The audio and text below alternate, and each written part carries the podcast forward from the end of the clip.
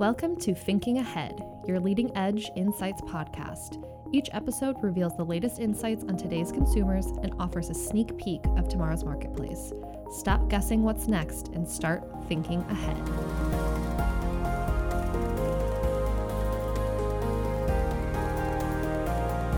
Hello, everyone, and welcome back to another episode of Thinking Ahead, a GFK Insights podcast. Today I'm joined by two past guests, although this is their first time on the podcast together. We have Yola Burnett, Vice President at GFK Consumer Life, and Stacy Barrick, who is the Managing Director of GFK's Consumer Insights Division. Now, today we are looking at the digital lifestyle that most of us have come to know intimately in the last year. Uh, we'll be covering the attitudes and behaviors of consumers and how they feel about it, how it's changed their daily lives, and how you, as a company, should be thinking and prioritizing this evolved world to better fit consumers' needs. Welcome back to you both, Yola and Stacy. Thank you. Hello. Thanks for being here. Yeah. Now, before we get into any of the juicy details, can one of you give us a quick synopsis of where this information is coming from that we're talking about here today? Absolutely. Most of this comes from our brand new 2020 Consumer Life Tech and Digital Lifestyle Study that we conducted among 25 countries around the world and is a companion piece to our standard Consumer Life uh, study. We also uh, supplemented this with some other GFK data assets, such as our, our POS data in many countries around the world, as well as our coronavirus tracking uh, study that we did over the course of the year. So, lots of, of, of rich information in here that we're going to share today. So, just for a quick summary to start off with, how has the past year impacted the digital lifestyle overall? How hasn't it impacted the digital lifestyle? Um, as life moved home um, during the pandemic, we saw a lot of shifts of things that people were doing outside the house inside the house now, starting, of course, with a lot of work habits and school and migrating into shopping and then entertainment and all sorts of other activities that a very experiential uh, American and global public were trying to replicate in a digital world. And so that involved everything from moving exercise classes online to moving our socialization online from Zoom um, meetings and cocktail hours and, and holiday celebrations to group activities um, using the, the, digital lifestyle. Another really big uh, you know shift is how much time people spent on social networks. Um, according to um, the Next Web's um, website, in the world, the internet users will spend a cumulative 1.25 billion years online in 2020. And um, a third of that is being spent online in, in uh, social media, social networks. So, an incredible amount of time being spent online in different ways this year. Wow, that number is a little scary. I mean, that is huge, but also not completely unsurprising. Now, uh, Yola, you recently did a webinar presentation about tech lifestyle, um, and during the presentation, you had a fact that came from this study, the Tech and Durable study, that 70% of consumers globally have said that they have worked or studied from home at least once per week. Do you think that this trend will continue to rise even after the threat of our current pandemic is over? Uh, well, the short answer is yes, Hannah. we already saw in our research that Gen Z were on track to transform the workplace. But COVID-19, as Stacy mentioned earlier, right, drove us more into the mainstream in terms of our digital lifestyles. Uh, and the good question is, you know, instead of asking, is there a reason to do this online? You know, we might be asking, is there a good reason to do this in person, right? And others might be reminded and convinced, you know, why or what that reason is. Uh, another reason why we will be seeing remote work rise, it, this is from our coronavirus pulse study, which we have been tracking since the beginning of the pandemic, is that majority of Americans who worked from home last week say that working remotely you know, really fits their lifestyle going forward. Like I, I can do this thing, right? It, it's, it's, it's fine. Uh, and we know that there are several benefits of remote work for both employees and employers Many corporations are struggling during the pandemic and are rethinking their expensive lease obligations. You know, so being location agnostic also opens up a talent pool and limits uh, relocation costs giving them the flexibility to move further away from cities and taking their dream job without sacrificing their location. Also, just even thinking that technological developments and where we're headed, a lot of consumers are equipping themselves with a lot of new technologies, which we saw with the, uh, even our, you know, point of sale tracking data. Um, you know, where that's just, you know, having the technology is going to be more conducive to the rise of remote work in the future. Okay, now Yola, you kind of touched on it in the beginning there about how Gen Z was already driving this remote lifestyle. Besides right. them, who really are the main drivers when it comes to the work from home, not only generationally, but also demographically? Right, yes. Yeah. So we did see earlier, we talked upon um, about the seven in 10 global consumers who work from home at least once a week. But when we look a little bit closer into the profile of who these folks are, we start to see that there are some unique characteristics. You know, they tend to be younger, uh, as we saw with Gen Z, uh, but millennials mostly, more educated specifically those with college degrees, those living in urban areas, more women than men. Uh, so, in fact, you know, it's not everybody, right? When we say we everybody everybody works from home, it's really not everybody. There are some certain demographics that are more prone to doing so. And, you know, there are some concerns. We're going to talk about this perhaps a little bit later, but just thinking about, you know, remote work is a p- potential concern for inequality. There is something that we're going to have to think about going forward, especially uh, when it comes to having simple things such as fast and reliable internet connection. Right. Yeah, I definitely want to get back to the whole digital divide. But first, I just want to start with the overall question of just all these people who are working from home in terms of productivity is it for better or is it for worse? well, this is a good question. And the answer is not always black and white, right? There are so many unique situations and working styles. Um, but there is research which measures the impact uh, of work, uh, especially when it comes to using technology. Um, so there's anonymized data tools um, such as Office 365, G Suite, and, and Slack, which indicates that on average, our workday has gotten longer by about 15%. So, you know, we are seeing that also in terms of large proportions in our studies, we're seeing that large proportions of consumers are having a hard time breaking away from technology, right? Uh, so we tip the needle in another direction. We give up the commute, but instead, you know, we spend more time working. Uh, and even just looking at some of the tech giants such as Twitter and Microsoft, who have both embraced remote work work or hybrid work, uh, we, we see that, you know, they do believe that um, there is productivity that's happening at home. Now, there are some exceptions and some of those being younger, you know, parents with younger children. Again, the coronavirus, uh, coronavirus pulse study, which says that essentially there is a certain proportion, about a quarter of, of parents of very young children who are saying that, you know what, working remotely, it's not going so well and they cannot get back to the office, right? Because if you have children climbing on the back of your head while you're trying to do your work, you know, they may not necessarily be independent. That's an issue. But we have to remember that this is a time of a pandemic and it is not necessarily about the location. So as soon as the children go back to school, you know, that's not going to be an issue. Right. Now, heading back right into that digital divide that you mentioned earlier, uh, you have a really good point that the current remote reality has made it very clear who has availability to the internet and who doesn't, both for working and also for school. There are certain kids that do not have an extra laptop at home when their parent is already trying to work remote. So, what type of innovations are going to help fill that gap? Right. And there's so much to unpack here, Hannah, you know, when it comes to innovation. First, just let's back up for a minute and think about where we are, right? Technology is transforming the world in front of our very eyes, uh, and the pace of change is just faster than ever. Um, technology is, the, is at the frontier of human innovation with boundless opportunities when it comes to how we work and live. Uh, and 5G is so much more than just, you know, f- um, faster download and upload speeds. It will connect everyone and everything.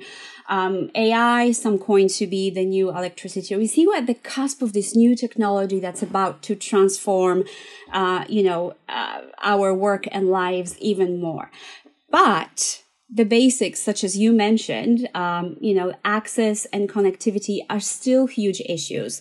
So, you know, even here in the US, you could be within a two mile radius and it could be 1995, you know, in one area and it could be 2020 somewhere else.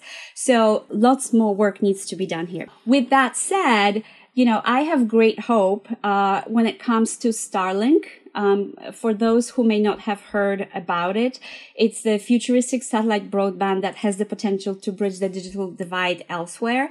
Essentially, uh, SpaceX plans to surround the Earth with about up to 42,000 satellites beaming down high internet speed. Another one when it comes to bridging the digital divide is not necessarily in the technology itself, but just thinking about ethical design. And there's a great book by Cathy O'Neil called titled Weapons of Math Destruction, which talks about inequality and AI. And we're going to have to address those issues when it comes to responsible design, because when you design for those around the edges, not just those people in the middle, then you design for everybody and, and you, you bridge, bridge that gap just listening you talk about all those innovations and satellites, I have so many futuristic sh- TV shows and movies just running through my mind. I mean, some from the 80s where you think this is like make believe, and now we're here and this is happening. It, it's really crazy. Right. We're, we're witnessing this right in front of our very eyes, aren't we? yeah, it's very, very cool. Shifting gears just a little bit in terms of thinking about businesses.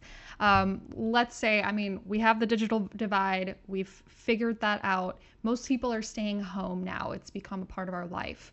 Um, this has a huge implication when it comes to certain marketing and advertising methods. Some are going to have a lot higher values. Some that used to be very traditional are going to have a very low value. So, what changes should we expect there? Well, I think we've already seen a huge amount of, of change in the shopper journey over the course of the, the past year. Um, what we've seen is really an acceleration of different changes that were already starting with some of the younger consumers that Yola already mentioned. So, your millennials and your Gen Z um, being highly digital even before this all started and, and doing a lot of their purchasing online and using some non traditional sources to get information and to purchase things. Um, what we started to see very early on in, in the pandemic was different groups that had been laggards really embracing these technologies, whether it was um, moving into online purchasing, going into click and collect, or starting to buy in some ways they never had before. And so, one of the, the really interesting trends we've seen recently is the rise in social media purchasing. And so, people who are going to push the buy button when they're on social media. We have about 40% of the population who has done that. And that's much higher among millennials or people in the developing world and developing Asia. So a really big, you know, source of, of where people are starting to shop. We also see that on, on clickable posts about um, and stories on social networks. So people are really going to to seek out things that they then want to buy. So whether it's whether they can, you know, buy shop this look for a particular outfit that they might see on, on, on Instagram or Pinterest or actually going to specific, you know, almost infomercials, but designed for the digital age where they can get a whole beauty demonstration and then purchase the beauty items. So, this is where a lot of those new technologies that Yola was talking about in the context of work really come into play as it comes to the shopping world. Now, I will also encourage companies that they have to pay attention to their algorithms. You know, I, I have had products following me around for years that I have searched on digital networks. That's nothing new. Um, but I will say that I've recently renovated my bathroom and purchased a um, bathroom vanity from an online retailer. And now everywhere I go, I get advertisements from that same retailer for bathroom vanities. So unless I am starting my vanity collection, that is not the right thing to be sending in my direction. They really should be focusing on things that complement my purchase rather than replicate my purchase. And I can understand why a manufacturer or retailer that I didn't purchase from might still be seeing me as a prospect, but it's not something that a, a company I've purchased from should continue to do. Um, another area I would just mention as a way to get to um, consumers right now as their home is the sampling world. You know, we saw an enormous amount of digital companies providing some free content early on in the pandemic. And a lot of that has now started to move to a pay model instead. And I would just encourage um, a lot of those digital companies to think about when do you collect your credit card information? Because a lot of times there's a desire to collect a credit card up front, have a model where the subscription continues if somebody doesn't opt out. But in many cases, that's a barrier to getting that content into somebody's hand early on. And I would liken that to the free samples that are also showing up more frequently in my Instacart or in my online orders. You know, that is a way to tangibly get a piece of of something in my hand, whether it's it's something to eat, you know, and, and a lot of uh, the uh, the more indulgent foods have found their way into some of my recent orders. Um, you know, but the idea of trying before you buy and really sampling and getting your hands on something rather than needing to commit to a credit card um, for something that you're not paying for right away. Um, I think it makes a big difference in the trial aspects of the relationship. And it's and it's so interesting, Stacy, especially when you mentioned about it's so true about the social shopping, right? That we're, you know, experiencing that perhaps you know in a, in in social networks or via a live stream where you can connect with your friends and shop and then uh, i'm guilty of it personally and it's getting so dangerous especially when you have your PayPal account connected to it. You don't even know how, but somehow click and like, oh shoot, I just, uh, you know, it recognized my face and I bought it. I'm like, did I mean to do that? so I think we see a lot of that impulse purchasing happening that way as well. Well, and I think embedding it into some of these interactive activities. So I've taken cooking courses online where you're immediately confronted with the cookbook for the person who's, you know, offering the course and other things that are really naturally put in there. There's crafting. So lots of places to integrate the buying opportunity into the new kind of online digital experiences that people are, are, are doing in their homes those are all amazing points. Honestly, I'm going to re listen to this episode and I'm going to take notes during this because you just gave, I feel like I just asked for five things and you gave me 20. Those were some really amazing tactics. Also, I think everyone can relate to uh, talking about something or searching something and then it appears everywhere.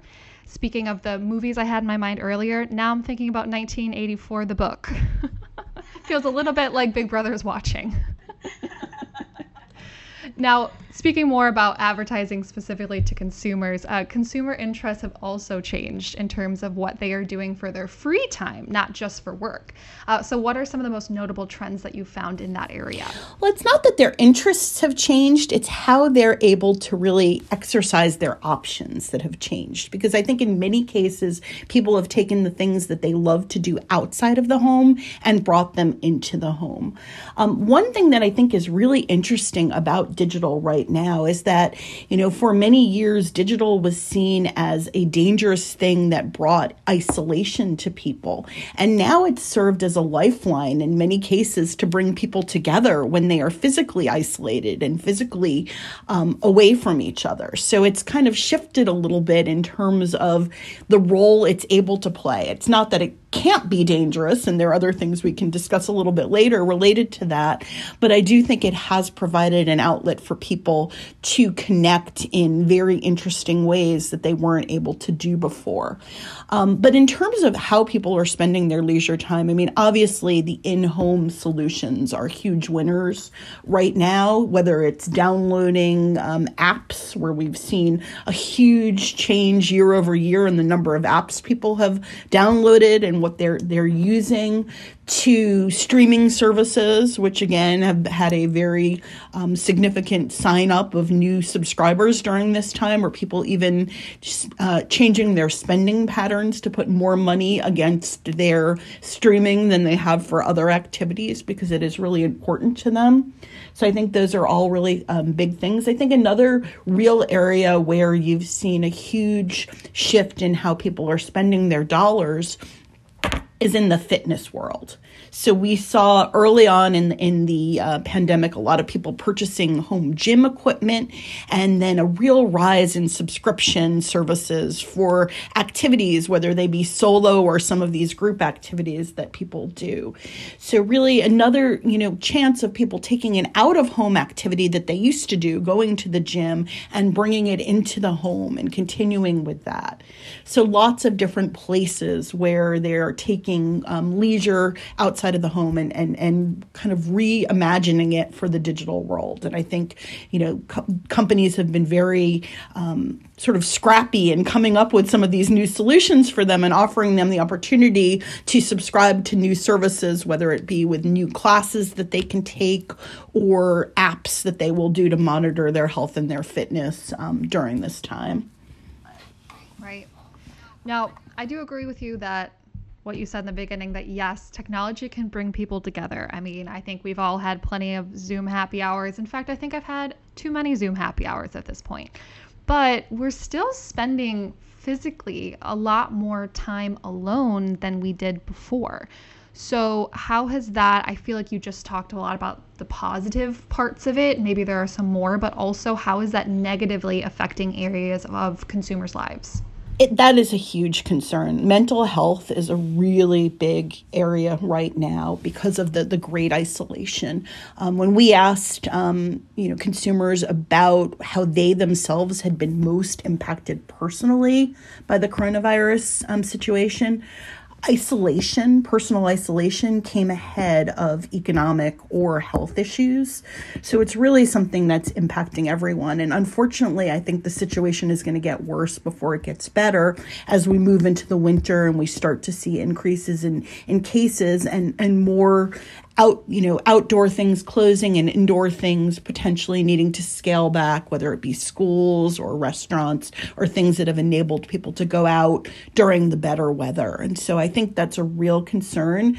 I think you know digital, as I mentioned earlier, has served in some ways to bring people together, but I think there is some some Zoom fatigue and there is some, you know, certainly isolation fatigue and quarantine fatigue that people are going through right now that really has to be worked through. And so I think the way that that companies can, can help is is try to bring some novelty into the equation.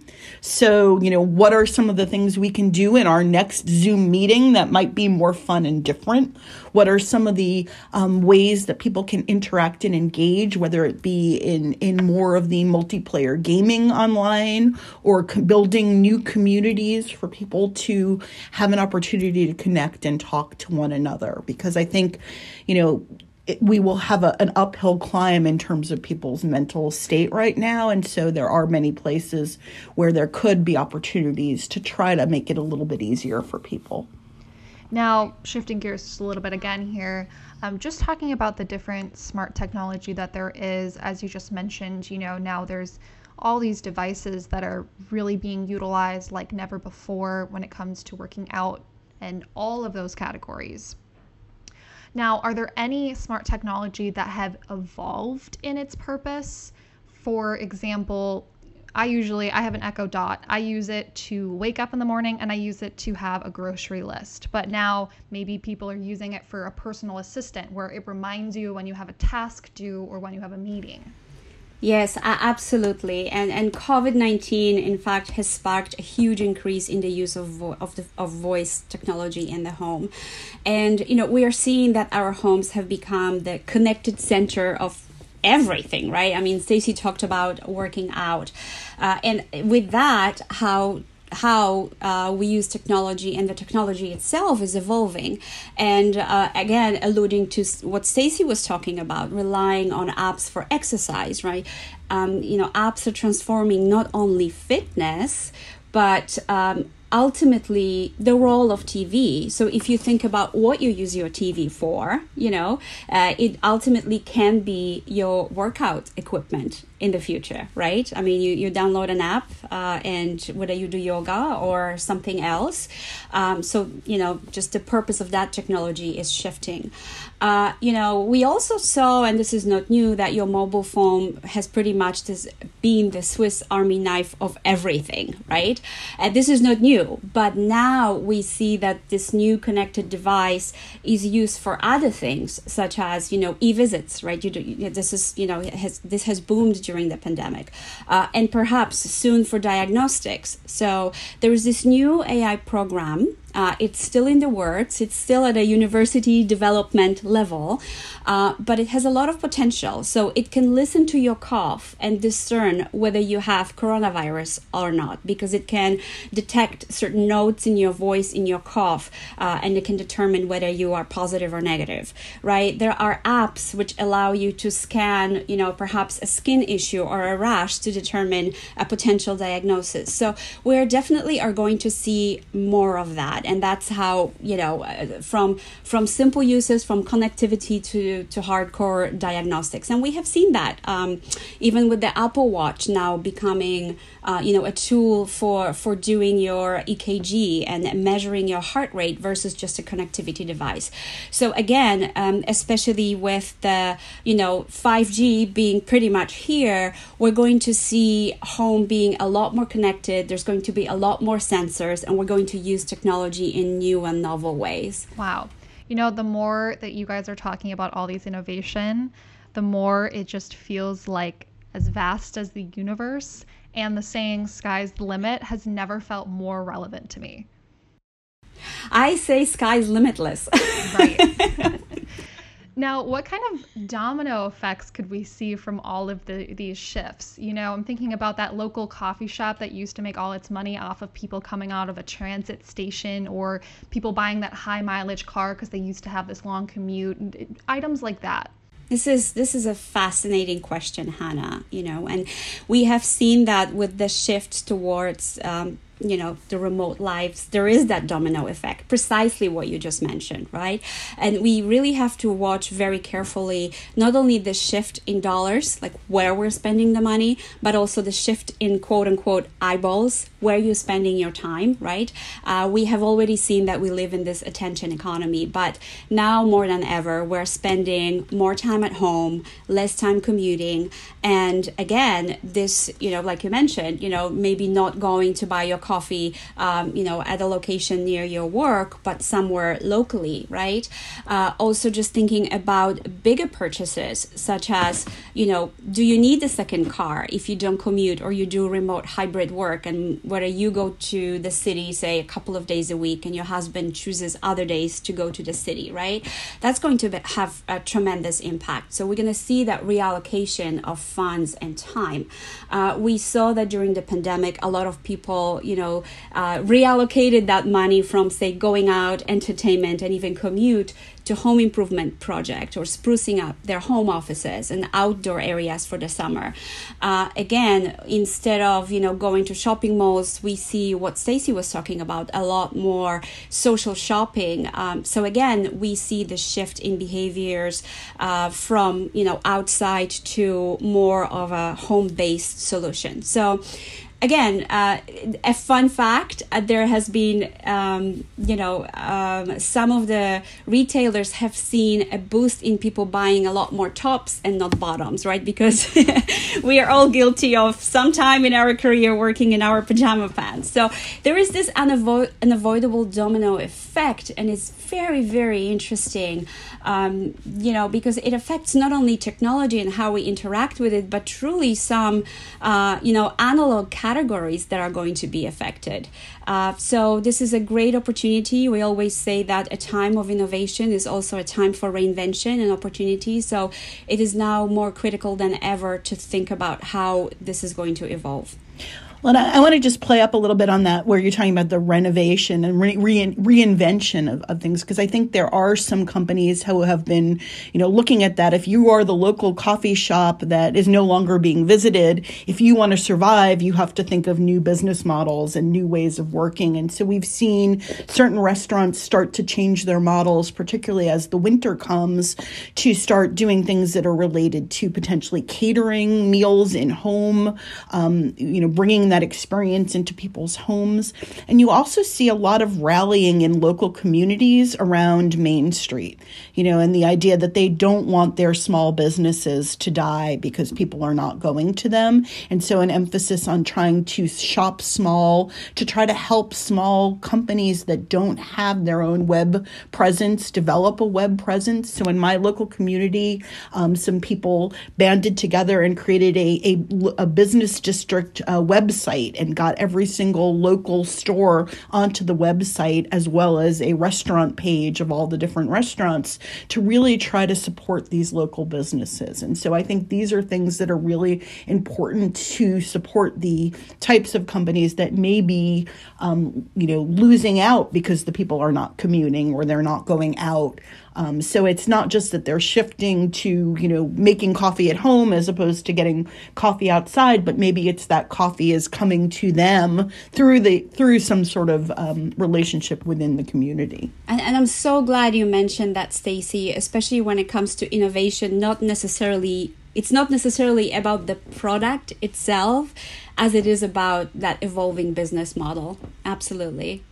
Great points. Yeah, I think that kind of co op uh, website, that's a perfect example of ways to fill that digital divide that we were talking about earlier. Right. Now, uh, sh- do I dare ask what type of pants we're all wearing right now? you go first. They're very comfy and cozy, that's all I'll say.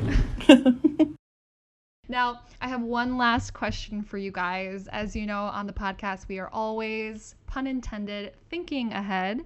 So, for the last question, thinking ahead, what should companies be thinking about and prioritizing in order to make it through these strange times and in order to make it on the other end thriving? Well, I think, you know, Yola already touched on this, but at times of great disruption, you know, consumers are looking for new solutions. And so, especially as they're going through this quarantine fatigue and shut in fatigue, they're looking for things that are going to help them really feel like they're still connected to the world and connected to each other. So, I think solutions related to that. I think also really going and addressing their real needs. So, whether it's something as simple as connectivity and making sure their internet speeds are appropriate and addressing a lot of that digital divide that Yola was talking about, but really understanding the consumer needs, um, helping people deal with the fact that maybe they're online a little too much. So online has become the new hub for everything, but when do they unhook? When is the, you know, unplug and when is the right time to do that? And maybe the emphasis should be on the social first. So you using digital to bring you outside of your home as opposed to digital that kind of leaves you alone and in, inside your own head. Um, and then really not losing sight of the end user. Think about all the people who are now working from home, doing school at home, ordering things on online. There's a lot of opportunity for some digital bad things to happen, whether it be related to security or personal information. So, really educating people about password protection, ways to really prevent um, some of those things to happen. There have been a lot of uh, companies having some phishing and, and other problems that have shut them down from for large periods of time. So, you really have to make sure that if your customers or your consumers are going to be online more, your workers, that they're educated about how to protect themselves while they're they're there. So um, lots of opportunities, I think, for companies to help enhance the situation and be really sensitive to what people's needs are at the moment. Right, and hu- humans are indeed the weakest links when it comes to cybersecurity, right? And we just ah shouldn't have clicked on that for sure. Great point. Yeah, I think we've all been the victim of that one before. Well, thank you so much. That was a beautiful last answer to kind of sum up the whole question, Stacy. I want to thank you guys both for coming back on the Thinking Ahead podcast. Amazing to have you back. Always great insights when you're on here.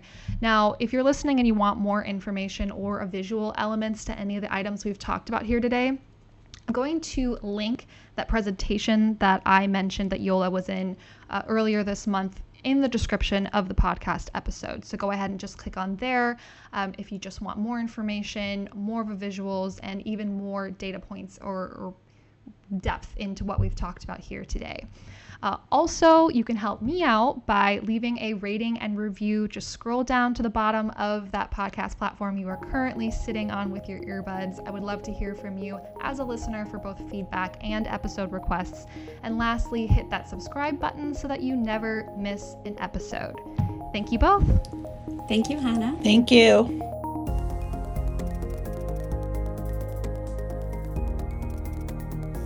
And now, our closing segment Listen to This, where we'll share some fun facts pulled from our studies across GFK.